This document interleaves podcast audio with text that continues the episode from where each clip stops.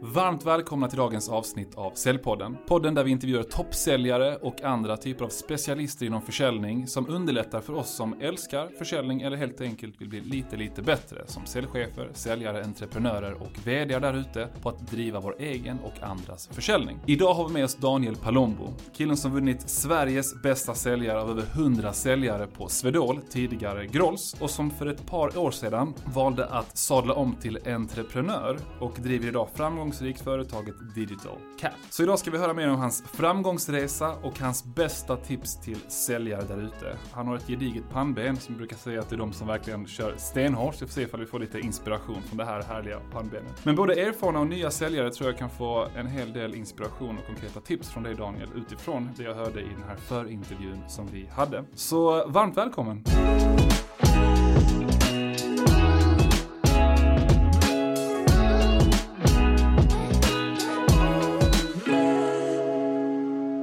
Tack så jättemycket. Tack Hur för att du känns kom det hit. att, att vara här? Nej men jag är supertaggad. Fan vad gött vi alltså. Vi hade en, eller har en gemensam bekant, någon som till och med jobbat före mig, som jobbat från ditt kontor också, som Yes. sa det att du, Leo, sagt samma sak till dig. Är det någon som jag tror, eller som jag eh, någonsin har stött på, som jag tror kan eh, utmana dig kring säljet och kanske till och med vinna över dig i en säljtävling så är det Daniel. Så att det är jättekul att Alltså ha med samma det. sak till mig. Är det så va? Ja. Ja. just det, han kanske ville se oss tävla i ja, mötesbokning i storyselling eller något annat härligt säljområde här. Men vem är Daniel Palombo med sina egna ord? Ja, Daniel Palombo, jag, jag är en hårt arbetande man Mm. och eh, en hårt arbetande eh, fadersfigur. Jag försöker liksom kombinera både jobb och eh, det privata. Eh, väldigt målmedveten som person och försöker alltid liksom bli den bästa versionen av mig själv, både i yrkeslivet men även privat då. Mm. Och eh, nästintill besatt då för att komprimera och prioritera olika saker för att komma till en, en så bra version av mig själv. Coolt. Det där kan jag lära mig lite utav det här med att eh, prioritera olika grejer. Jag vet Mm. vilka, jag är bra på att skriva mål och listor och liknande men sen så resulterar det i att jag ofta tackar ja till grejer som inte jag bör liksom. Så att vi kan nog lära lite av varandra även på den biten. Ja. Men hur kom du in på sälj?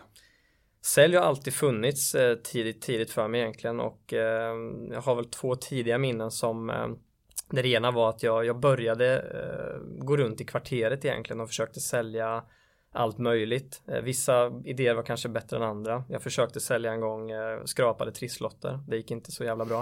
Eh, Med med eller utan vinst? Nej, precis. men, men sen så då hade jag faktiskt en grej och det här kommer inte jag ihåg så mycket men det var mina föräldrar berättade. Då gick jag runt med en bandspelare och sjöng låtar till grannskapet. Eh, tror inte att jag var särskilt duktig, men eh, spelade för fem kronor så fick man välja en låt och eh, så hade jag kommit till en granne som sa så här, men jag har bara en krona. Och då hade jag tydligen svarat så här, ja men det är okej liksom så här. Så hade jag satt på eh, musiken och så hade jag sjungit i 30 sekunder och sen hade jag sagt det här var du får för en krona. Oj oj oj, du börjar med förhandlingsteknik redan Ja, och det här, så jag minns ju knappt det här, men det var, grannen gick ju över direkt till min, eh, till mina föräldrar då och sa liksom att den här grabben behöver ni inte oroa er för, han, han kommer lösa grejer själv. Men hur fick du för att bara gå runt i grannskapet och börja sälja massa grejer? Var det någonting som dina föräldrar pushade dig till att göra för att du kommer från en sån bakgrund som familj? Men, Alltså, inte just den biten, men som du är inne på, jag, jag började jobba väldigt tidigt, runt 6-7 års ålder och eh, vi stod på marknader och sålde gipsfigurer, ballonger, eh, leksaker och den här biten då och eh, det är väldigt eh, ska man säga osvensk kanske då, men eh, när min släkt kom till, till Sverige så på 40, 50, 60-talet så då fanns det väl inte så jättemycket jobb. Så italienarna brukade göra så att de stod och sålde gipsfigurer och den här biten och där eh, levde jag efter sen i generationer då. Så att även vi, till och med barnbarn, fick ju åka till och, och hjälpa med de här marknaderna. Mm. Och där kom ju förhandlingsteknik också in för det var ju alltid folk som skulle pruta och du vågade ju inte sälja grejer för billigt för då hade du ju en galen morfar efter det liksom. Så att eh, ja, Nej, vad spännande. Men om man skulle säga så här då, din, din säljstil, hur skulle du kategorisera den? förtroendeingivande. Jag är inte den här, eh,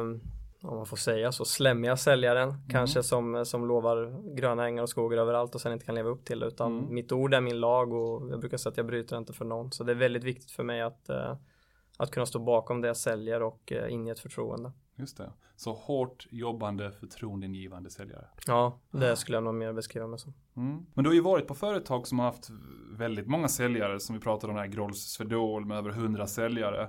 Fanns det säljare på det här företaget som sålde på ett helt annat sätt än vad du gjorde och som ändå lyckades rätt bra? Ja, men det, det tror jag. Eh, absolut. Alltså, man, man, måste hitta sin egen väg egentligen. Och jag hade ju två kollegor innan mig, innan jag var säljare, som berättade. De var ju två helt olika säljare. Där den kanske var li, lite mer åt det här lova väldigt mycket och den andra var väldigt mer strukturerad. Och jag liksom såg båda deras sidor och sen så försökte jag liksom skapa något eget och vem är jag? Vem är, vad skulle passa mig liksom? Mm. Så att eh, det är klart att man kan lyckas på, på olika sätt men äh, jag, jag har alltid gått min egen väg. Men ändå ta den här genvägen genom att se och titta på vilka har tidigare presterat bra i den här rollen. Precis. Och vad kan jag ta ut och, utifrån deras ja, personlighetsdrag eller beteendemönster mm. och göra till mitt eget. Ja men exakt och framförallt den ena lärde mig ett sjukt bra tips som jag fortfarande använder idag och det är liksom eh, struktur i mailkorgen. Så att alla mail ska vara besvarade samma dygn och det ska sorteras i mappar. Det var det första han visade mig och jag har all, alltså jag har aldrig gått tillbaka från det och det är någonting jag implementerat på alla bolag idag så alla våra anställda har samma policy. Det ska vara besvarat inom 24 timmar och det ska vara sorterat i mappar. Mm.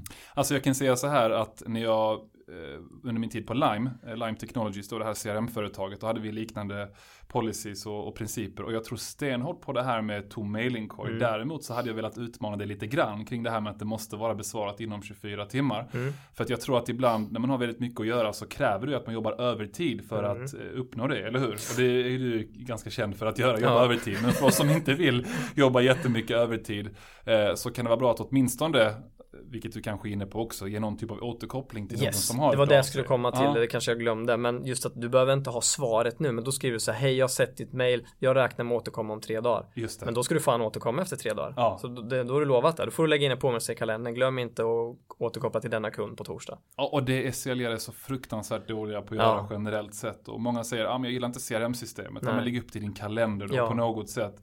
Alltså ursäkta att jag är så fräck här men i byggbranschen, jag har snackat om det här tidigare i podden också, att eh, nu när jag har köpt ett hus och hållit på att renovera i över ett år det är så många olika byggföretag och de som säljer produkter även till mm. hus och liknande. Ja ah, men du jag återkommer på måndag med en offert. Ingenting händer. De till och med tjatar in offerterna även under dessa tider då det går svårare och tuffare för dem. Precis. Så att, eh, nej, och, och, många säljare känner så här, ja ah, men du det där har jag i mitt huvud, jag behöver inte det. Nej men det klarar inte Nej det klarar av, man alltså. inte. Och klarar du av det så har du för lite att göra. Mm. Nej jag brukar säga, gör du de där bitarna och snabb återkoppling då är du typ slagit 90%. Ja, faktiskt. Det är helt, helt otroligt, det är så ja. enkla medel egentligen.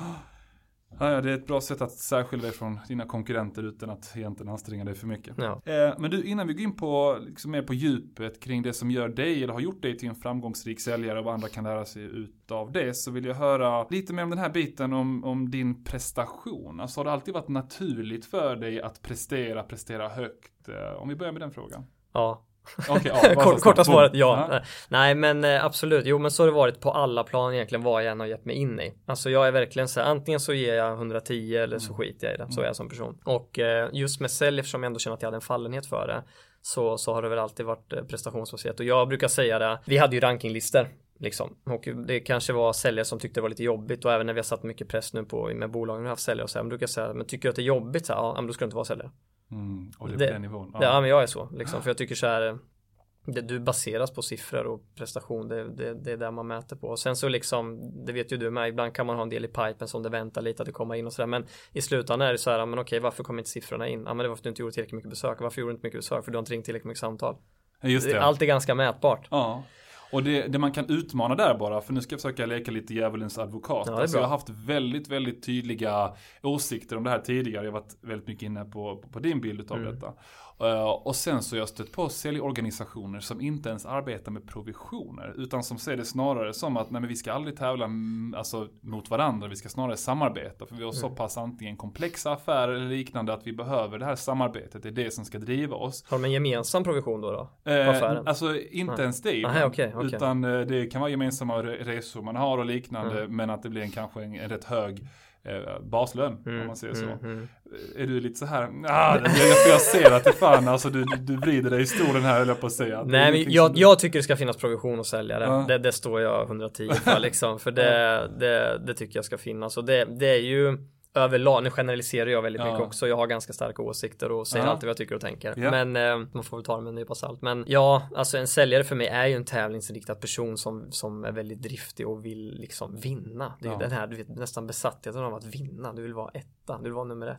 Ja. Men ja, Men om, om det nu är så, jag, jag återkommer till den här djävulens advokat, för jag tycker det är lite kul. Om det nu är så att alla ska tävla med varandra, då Ja. måste ju alltid vara någon som är sämst. Eller hur? ja men så är det ju. Så är det ju. Och så är man så här, tio säljare i ett team. Jag är Men tänk om, all, tänk om den sämsta till och med nådde budget eller långt över budget.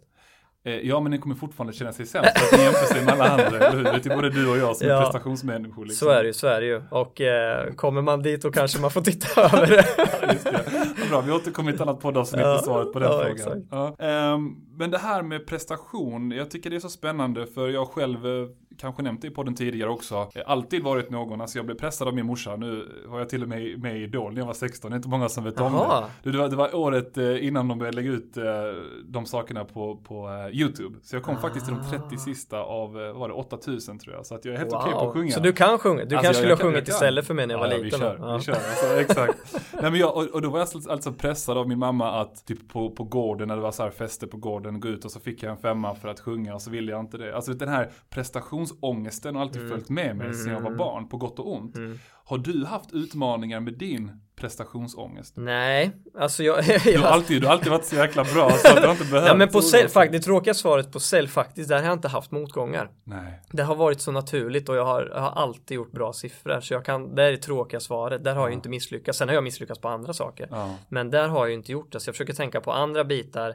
Jag kommer ju som sagt från en, en extremt företagande familj och Mm. släkt. Det är extremt många entreprenörer som driver allt från mindre bolag men även upp till miljardbolagsklassen. Mm. Och ehm, jag kommer från en, även en idrottsfamilj där, där farsan spelar basket och, eh, eh, och vann SM-guld på seniornivå. Han pushar ju oss där liksom. Så att vad, han, de har ju varit så här, vad ni än väljer att göra så ska ni göra det jävligt bra. Mm. Och ni ska lägga tiden på det. Det. Det är liksom ingen lek. Och så att ja, jag, vet- jag vet inte. Ja. Jag, jag läste en bok ehm, som heter Grit på engelska. okej? Mm. Och i den här boken så pratar de om det här med kan man uppfostra barn till att bli högpresterare? Alltså typ grit. Alltså jag ska, jag ska försöka översätta det till de här som man ser som oavsett vad de gör så är de väldigt ambitiösa i det de gör. Mm, mm. Och de pratar om att, eh, om inte jag minns fel här, typ 50% av om någon blir en gritty person är liksom personlighetsdrag kopplat till Mm. DNA Mhm. och typ 50% är uppfostran. Och en del utav det handlar om precis det du säger, att man uppfostrar sina barn till att om du ger dig in på någonting så ska du gå all in Ja. på det och göra det fullt ut. Eh, och inte bara ge upp bara för att du tillfälligt inte känner för det. Precis. Så det innebär inte att man ska pressa sina barn till att göra saker som de hatar att göra, Nej. nödvändigtvis. ja, precis. Men en annan grej som, man, eh, som de tänker på där också, det är att de säger att man ska också låta sina barn göra mycket misstag Yes. och så länge det inte är livsfarligt för dem, alltså istället för att försöka styra dem för mycket. Precis. Eh, någonting som du också har fått uppleva i din Nej men absolut, det håller, Mm. jag, det håller jag med om. Att liksom, och det är därför att jag tror ändå att det är så många, lite som du säger nu då, om coacha högpresterande folk. Om jag tittar på mina kusiner och släktingar så är som sagt många driver ju mycket bolag och många, in, många har inte klart skolan. Men många börjar jobba väldigt tidigt och vi har ju alla fått, antar jag, en snarlik ganska hård och sträng uppfostran. Och eh, det har väl gjort att många har blivit högpresterare, tror jag. Eh, Och, jag, och det som är fint är att många även som har kommit in i bolagen som andra generation har ändå fått slita. De har inte fötts med, liksom, även om de kanske haft ekonomiska förutsättningarna så har de inte liksom fått allting utan du har fått börja från golvet. Du, det här tycker jag är jätteintressant. Det var någon, eh, det var inte den studie utan det var något klipp på YouTube tror jag som jag såg där man pratade om liksom miljardärer i Mm. USA och hur få, alltså antal i, i procent som faktiskt överlever mer än, vad är det, fem eller sex generationer Mm. där någon har varit miljonär. Varför då? För att många i kommande generationer får saker serverade Yes. och därför så eh, lär man sig inte tillräckligt kanske och sen så använder man pengarna på fel sätt och Ja, liknande. precis. Och jag vet att vad är det, Jackie Chan, vi har Shaquille O'Neal, alltså kända superstjärnor som till och med säger, vet du, jag kommer inte ge mina barn någonting alls. De följer med på resorna, de får Yes. leva lyxen och de får bo i det här fina huset. Men de ska fan inte få en Ferrari i tvingar 18 väl års... eh, dem att plugga, de ska väl ha en college degree Ja, precis det också. Shaquille O'Neal. Ja, precis. ja. Och jag tror på det konceptet. Jag vet, det kan låta väldigt hårt för att speciellt om man kommer från liksom våra rötter kanske. Mm, alltså mm. jag, kan ju, jag hade så här lappade byxor när jag var liten. En mamma med tre systrar och Mm. ensamstående. Mm, och mm. du vet vad det säger, jag vill ge allt till mitt barn. Mm. Nu jag har en, en dotter, Leandra heter hon. Men jag måste ju tänka efter lite Ja. grann så att man inte ger för mycket. Hur, hur gammal är hon då? Eh, Hon är 20 månader nu. Ja, Okej, ja. Men jag, jag har ju redan börjat tänka vad ska jag, mina barn börja jobba med? Och Ah. de, de fyller ju fem och sex nu och då Just tänker det. jag så här, men grabben fyller sex, jag var sex år, då, han borde kunna göra någonting. Nu står ju inte vi på marknaden tyvärr längre, Mm. men då tänkte jag så här att vi sitter väldigt centralt i Norrköping, då tänkte jag så här på sommaren så ska jag bygga ett lemonadstånd åt honom. Och så får han sitta där, för han är också, han har ju den här, du vet, han, han vill ju tjäna pengar. Ja, han älskar ju pengar. Ja, just det. Nej, han är helt... Eh, Eller bra säger jag, det beror ju på vilken nivå det sträcker Ja, men sig. han, Ja. eh, han är väldigt så och gillar att hjälpa till Ja, men redan kolla nu. på Så sin pappa där. Ja men lite så. Ja, och då, då tänker jag så här, det här lemonadståndet är väl perfekt att han får testa och, och tjäna på egna pengar. Har man en Wolf of Wall Street pappa så får man väl eh, försöka leva upp till det också. ja. Men du, det här med att jobba mycket har du pratat om både i förintervjun och idag. Och det är Mm. någonting som går lite em- emot, tror jag, det som Alltså en hel liksom, rörelse under de senaste åren. Jag vet ju själv när jag skulle Yes. rekrytera säljare för tio år sedan jämfört med när jag ska rekrytera säljare idag. Alltså Mm. det är knappt någon som jag träffar som är redo att göra grovjobbet. Och nu Mm. påstår jag inte att man ska jobba ihjäl sig för att vara en duktig säljare. Nej. Men det är så här 16.59 klocka ut liksom, om ens det. Ja. Berätta, vad, vad, tror du att det här med att jobba mycket, om man tar det, liksom är en del av din framgångssaga och någonting som du tror att andra behöver efterleva Absolut. för att nå sin, du tror det? Ja. Ja, ja, 100 procent. För det är, liksom, det är klart att eh, det kanske är så för dig med att så här, man, man har ju en fallenhet som jag var inne på lite innan för olika saker. Du och jag kanske hade en fallenhet att vara duktiga som säljare Mm. redan tidigt. Vi hade det i oss. Men om inte vi hade jobbat för det, då kanske vi inte hade uppnått så mycket. Mm. Och sen ibland, de säger liksom hard work beats talent. Jo, men om en talang jobbar ännu hårdare än dem då, ja, då är du svårslagen. då är det en Så, så supertalang. det blir en supertalang, precis. Ja. Så att jag, jag tror stenhårt på, och det är väl så liksom med allt i livet, Ja. oavsett eh, om du är en idrottsprofil eller om du gör det i yrket. Och det är där jag anser att liksom att vad du än väljer att jobba med, det är ändå någonting som du lägger så extremt mycket tid på. Ja, Försök att bli duktig på ditt yrke oavsett vad det är. det. Och eh, ja, så absolut, många timmar ska läggas. Jag brukar Ja. till och med säga på intervjuerna att är du en 7-4 person Ja. ska du inte jobba med mig. Nej, För jag kommer ringa dig 22.45. är det Jag så? kommer, ja ja. Herregud, ni vill inte jobba för Daniela så kan jag säga. Jag skämt åsido, det här kan provocera ganska mycket och jag Absolut. behöver inte nödvändigtvis hålla med i allting du säger i detta. För att jag själv är en person som har jobbat så pass mycket tidigare att gick över gränsen. Att Mm. vara så, nej nu måste jag sätta en, och då var det först, det kan låta löjligt, men från att jobba liksom 12-14 timmar per dag till att säga, nej 10 timmar max klarar jag av, till att idag säga, nej 8 timmar jobbar jag. Ja. Det är någonting som är viktigt för mig, vi får alla hitta vår balans, men Mm. du har ju ändå gjort jobbet tidigare. Mm. Så att eh, livsbalans i all ära och det tror jag stenhårt på och din hälsa är ju alltid nummer ett. Mm. Men känner du själv, fan jag har den här potentialen, jag kanske gör saker, vet jag pratade med en kille här i förra veckan som sa att ah, men jag vet inte om jag hinner plugga och jobba samtidigt. Men så hade han pratat med någon som var en framgångsrik företagare som sa så här, men du gå in och kolla på hur mycket tid du lägger på din telefon varje Ja, dag. Så här, precis. två timmar per dag på att scrolla igenom massa skit. Men Ja. lägg, jobba smartare då. Ja. Börja med det. Ja, Ja. det där sa jag på, vi coachar ju ungdomar på somrarna och eh, då, det här är ju 15, 16, 17-åringar liksom inom entreprenörskap. Och då var det många som var det här, men vi har inte tid och bla bla, men ni går gymnasiet, ni, har, ni bor hemma, ni har ju mycket tid som helst. Ja. Och eh, då frågade jag den frågan exakt, så här, hur mycket skärmtid har ni? Och liksom, det, det var ju extremt. Det Ja. pendlade ju mellan 6 till 12 timmar.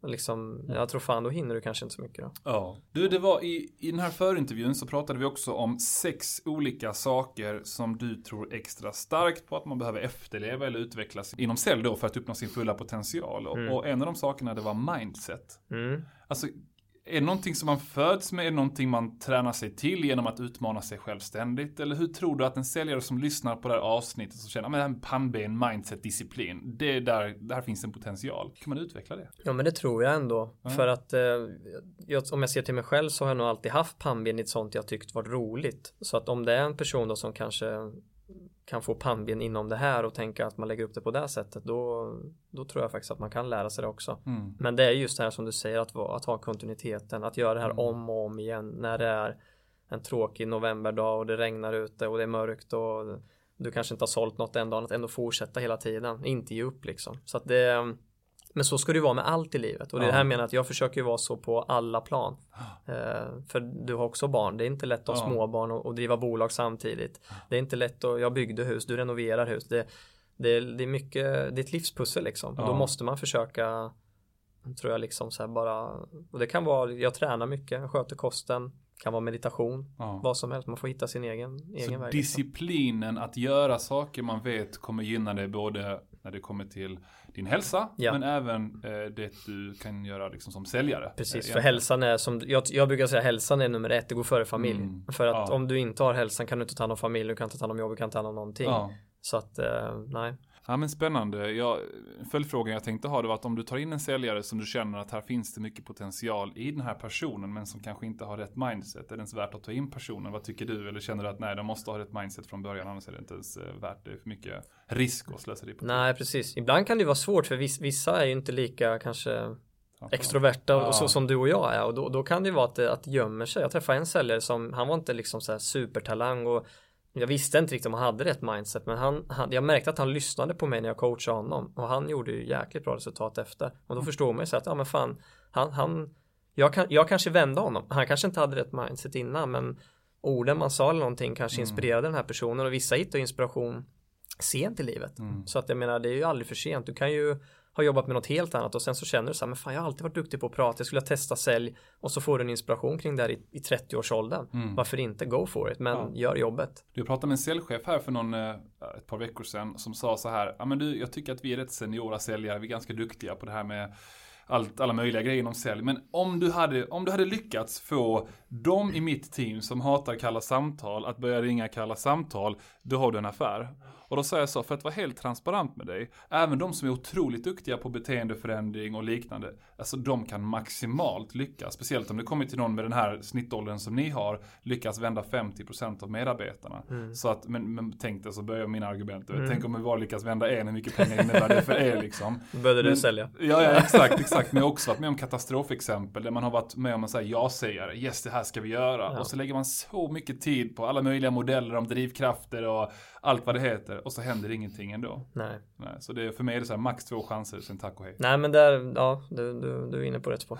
nu var det du som var hård. Nu var det jag som var shit, men jag gick igång på detta, så väckte gamla minnen här. Ja. Men du, tävlingsinriktad nämnde du tidigare och även i eh, förintervjun som en av, av nycklarna här. Mm. Men om man inte är tävlingsinriktad, eller om man känner så här, "Ja, men jag vill inte tävla med andra, eh, men jag vill ändå arbeta med sälj. Då säger du så här, ja men det kan du göra, men så länge du inte arbetar för mig. Liksom, är det, är det? Nej men alltså det är klart att man, man kan ju väl, om det är en person som ändå är jäkligt driftig och är så här, men jag vill tävla och, så här, bli den bästa versionen av mig själv och tävla mot målen och det är ändå så här, det här är målen jag satt upp för dig liksom och så här, ja men det här ska jag slå, jag ska krossa det här liksom. Ja. Då, då är det okej. Just det. Och då kanske man inte behöver jämföra med andra. Så att, på Grålsås för då, där var det ju, där var det ju rankinglistor. Där jämförde vi väldigt mycket. Men jag skulle säga att i säljarna som vi har tagit in kanske till oss idag, där är det inte riktigt lika samma. Så att eh, det behöver inte utesluta. Nej. Du pratade om att eh, du är för, så här när jag frågade dig, vad har du för säljstil? Du sa förtroendeingivande. Men vad Mm. innebär det att skapa förtroende? Är det bara det här med att hålla löften, bara bara? Mm. Eller finns det andra saker som du tänker på när det kommer till hur man skapar förtroende som säljare?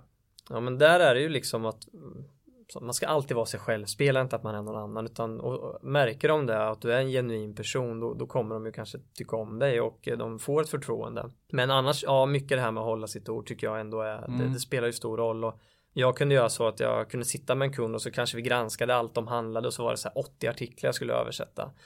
Och så kunde jag säga så här, ja men när vill du ha det här? Och de bara, ja men så fort som möjligt. Jag bara, ja men du har det imorgon. Och de bara, nej. Och, Men vad fan, du ska ju resa hem till Norrköping. Och jag bara, men jag sitter i natt.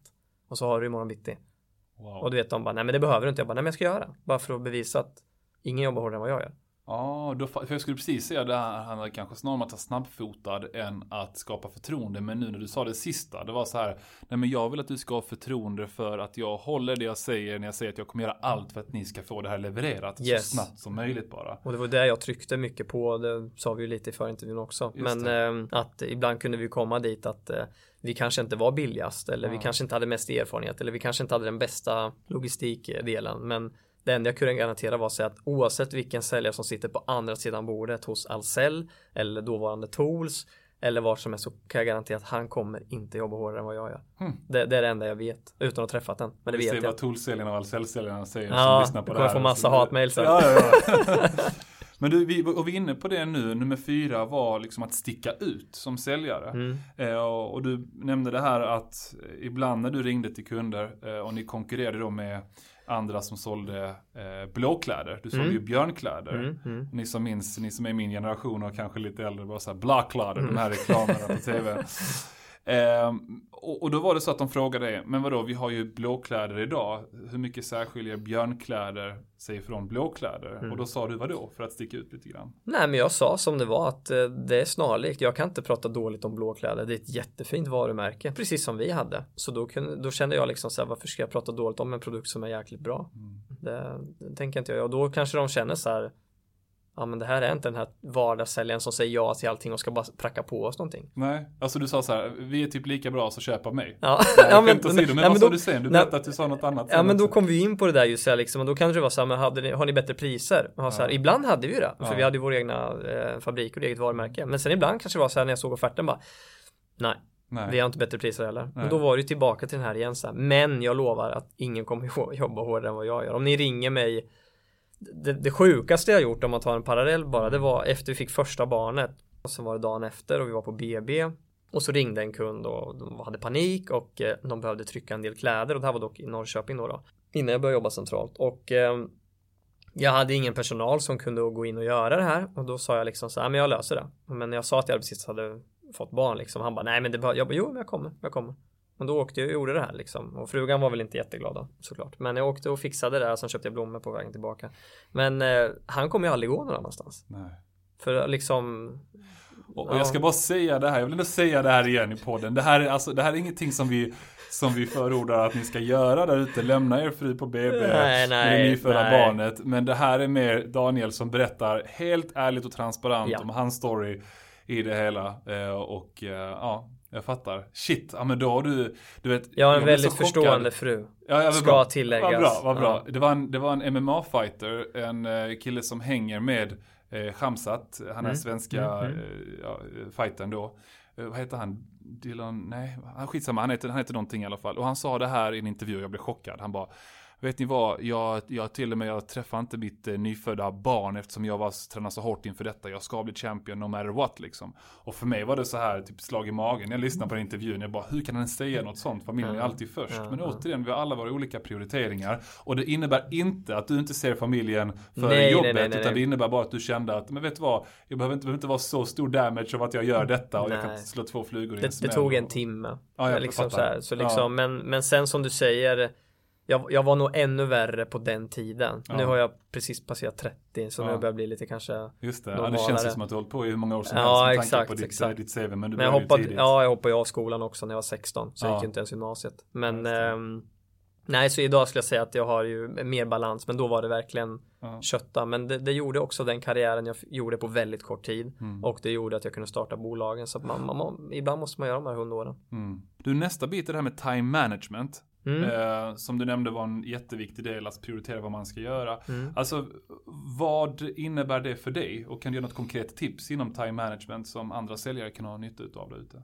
Men dels tror jag det här med mailen kan mm. vara en del och i början var jag så här också så här men då skulle jag svara på allting hela tiden men då hittade jag sen så här okej okay, om jag sitter och svarar på mail hela tiden och det kommer tillbaka med hela tiden då är jag ju inte så jätteeffektiv. Och då kanske man ska svara en stund på morgonen och en stund på eftermiddagen eller på kvällen. Mm. Och så kan du ta alla möten på dagarna. Ja. Och eh, så, så den biten är ju, är ganska viktig skulle jag ja. säga. Och sen vi, vi jobbar med så mycket olika delar och jag har lite kontrollbehov så jag är involverad i det mesta i bolaget. Liksom. Även trots att vi är nu 20 anställda så, så, så är jag involverad i väldigt mycket.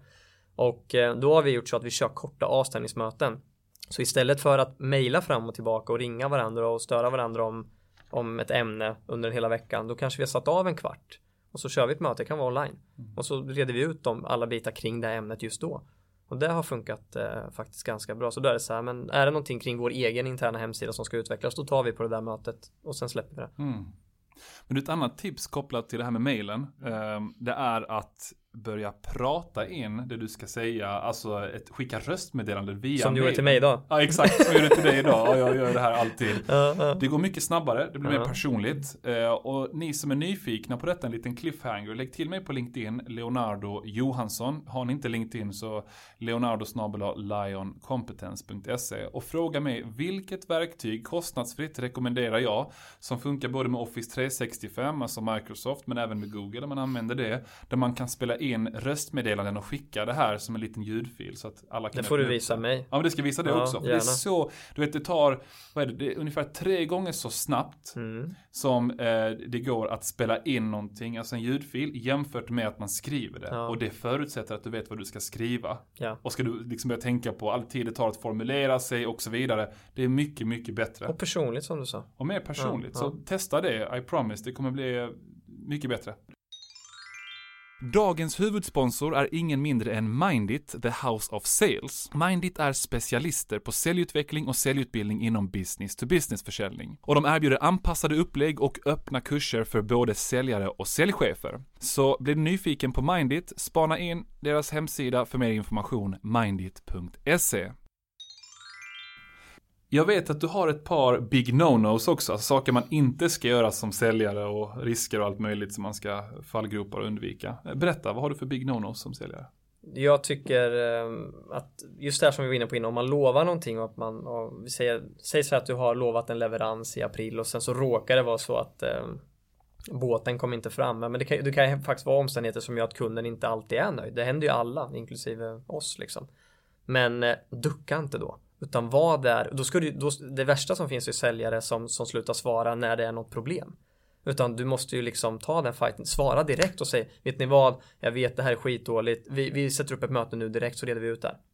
Och ring Ja. upp kunden, eller hur? Ja, ja, ja, självklart, bara. självklart. Nej, ring upp liksom. Eh, Helst du ju, det är ju du som ska egentligen ringa och säga det.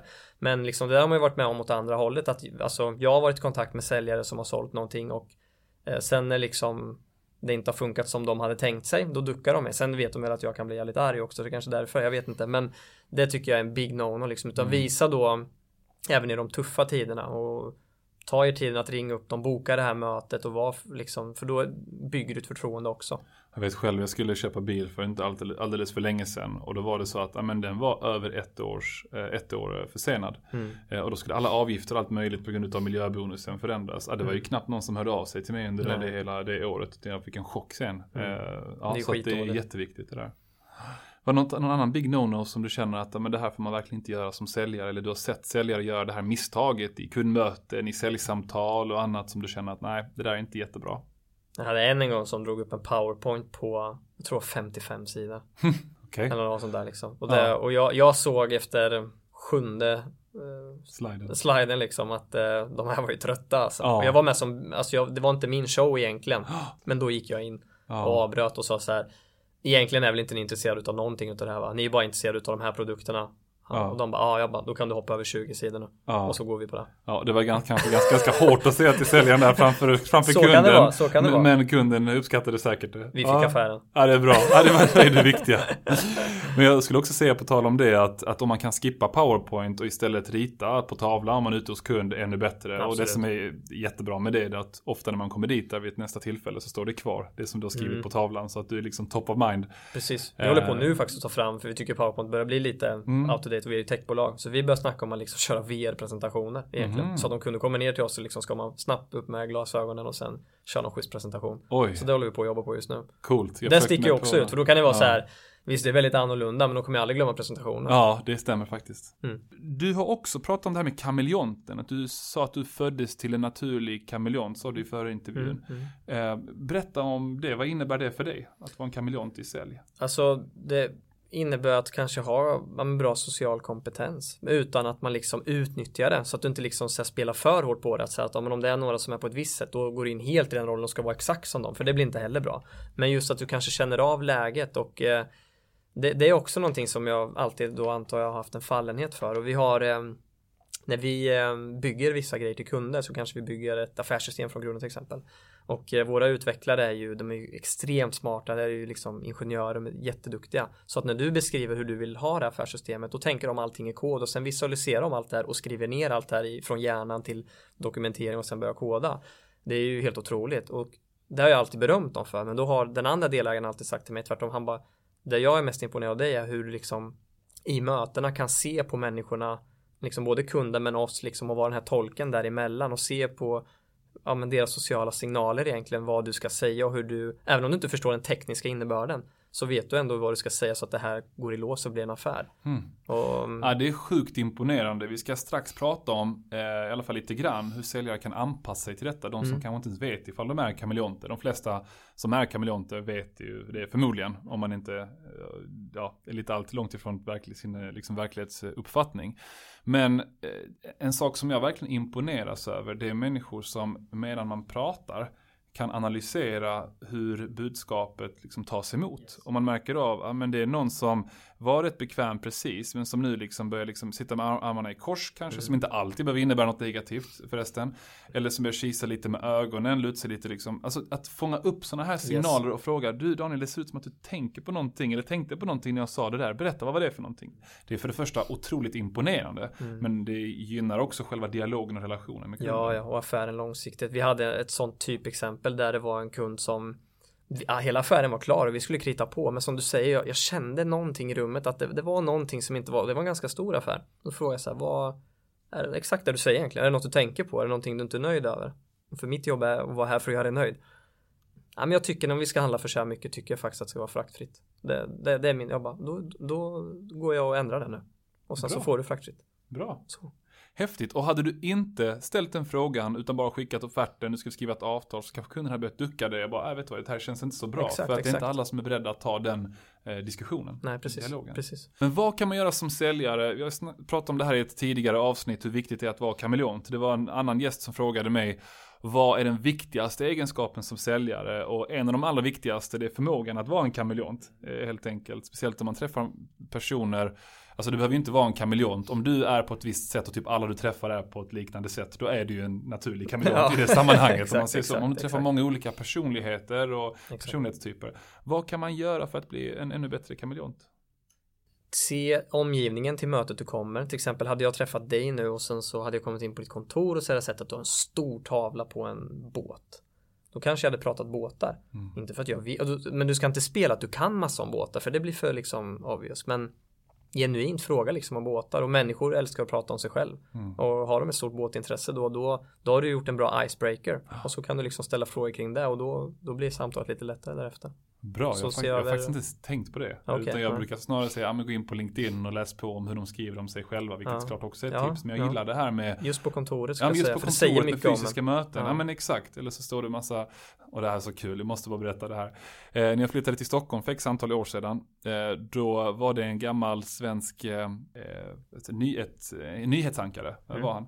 Och när jag kom hem till honom så hade han massa bilder på sig själv överallt. Alltså, det var lite såhär narcissistvarning liksom. ja. Och så hade han tydligen haft typ åtta fruar och åtta olika barn med åtta Ah, fruar okej, och så här. Så skulle vi förhandla om, om hyran och så här. Och det är klart att jag spelade ju på de här bitarna med Mm. att, att uh, kittla honom lite kring hans narcissism liksom. Och så fick jag precis vad jag ville. Nu vet jag inte om det var därför. Men Ja. det, det var bara ett konstigt, konstigt exempel. Men sen bet hans hund mig så jag var tvungen att flytta därifrån. Mm. Men det är en helt annan story Daniel. Det har ingenting med scenen att göra. Och Nej. sen dess är jag rädd för schäfrar. Shit jag bara kör på här alltså.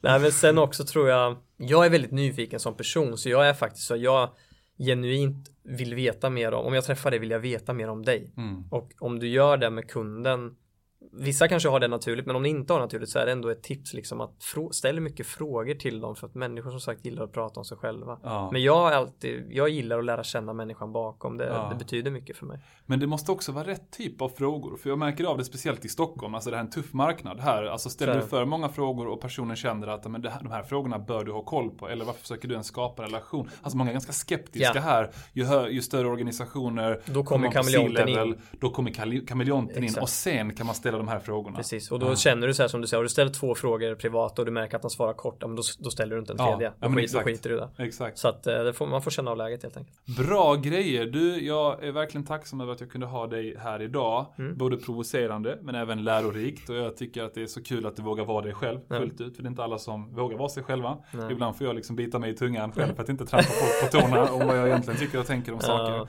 Men varför och hur tar man kontakt med dig vid intresse? Eh, LinkedIn skulle jag säga. Ja. Daniel Palombo. Det finns bara en i Sverige med det namnet. Så Ja, jag, jag är skyldig till allt. Jag brukar säga jag är skyldig till allt. Allt ni hittar det, det är jag. Liksom. Daniel Palombo. Okej, okay, jag råkade skriva Palombo i mina anteckningar. Ja, okay. men det var Palombo. inte alls jättebra. Det skulle jag inte sagt till dig, nu gillar inte du mig lika Nej, är Men Daniel Palombo Jättebra. Lägg till honom på LinkedIn. Och varför tar man kontakt med dig? Vad kan ni erbjuda? Ja, nu kan det ju vara att man vill ha säljtips och sånt här. Ja, men absolut. Jag, faktiskt så svarar jag, alltså, jag, jag svarar nästan till. Om det är någon som ber om hjälp eller har en fråga någonting, då, då svarar jag alltid. Det, då, det vill jag ta med mig. Eh, oavsett liksom hur stora våra bolag blir eller vart man är om 30 mm. år så vill jag liksom. Är det någon som sträcker ut en hand och bara har en fråga och hjälp så kommer jag svara.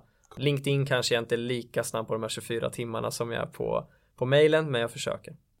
Härligt. Jag vill också passa på att tacka vår huvudsponsor Säljarnas Riksförbund som erbjuder allt ifrån juridisk rådgivning till inkomstförsäkringar och eh, massa säljtips, alltså säljutbildningar till ett värde av över 40 000 kronor om man blir medlem. Och skriv till mig på LinkedIn, Leonardo Johansson, ifall du har någon säljfråga eller ifall du vill få ett två månaders medlemskap helt kostnadsfritt. Sen är det ingen bindningstid på det, utan det är 299 spänn per månad efter det. Så att eh, Leonardo Johansson, Daniel Palombo, de ska lägga till på LinkedIn så får ni massa bra säljtips. Yes. Du, tack så mycket för att du kom. Tack själv.